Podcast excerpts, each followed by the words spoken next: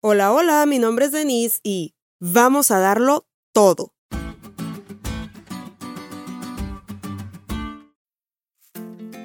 Cuando mi hermano y yo éramos pequeños y alguno de los dos estaba comiendo alguna golosina, dulce, producto comestible con sabor agradable o como sea que lo conozcas, y el otro le pedía que compartiera, apretábamos la bolsa en que se encontraba nuestra golosina para que el otro solo agarrara poquito y no se la terminara.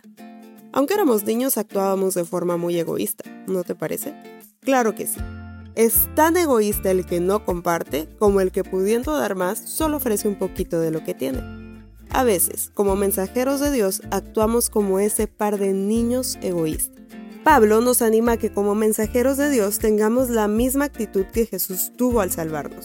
Y te preguntarás, ¿cuál era la actitud de Jesús? Si lees tu Biblia en Filipenses 2, del 5 al 11, encontrarás a aquel que es igual a Dios tomando forma de humano. Sí, Jesús, que era igual a Dios desde la eternidad, se despojó de su divinidad. Para salvarnos, Jesús no se dio solo un poco o apretó el envase de su amor. Jesús se vació a sí mismo por salvarnos. Del trono universal a la cruz del Calvario, del cielo a la tierra, de la vida a la muerte de la exaltación a la humillación. Cristo no escatimó nada. En esa entrega total siempre estuviste en su mente porque te ama. La esencia de esa entrega absoluta, de ese vaciarse a totalidad, fue el amor abnegado. Y como cristianos, es decir, como seguidores de Cristo, deberíamos amar como Él amó y servir como Él sirvió. Naturalmente no será fácil porque somos egoístas. Y aunque queremos dar, damos solo un poquito. Apretamos el envase de ese amor que debería vaciarse con cada ser humano que nos rodea. Pero es posible, porque Jesús ya se vació para salvarnos y transformarnos.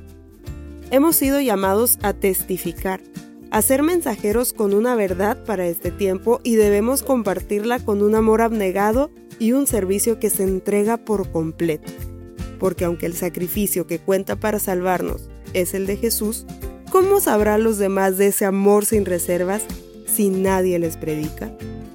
Haya en nosotros el mismo sentir que hubo en Cristo Jesús.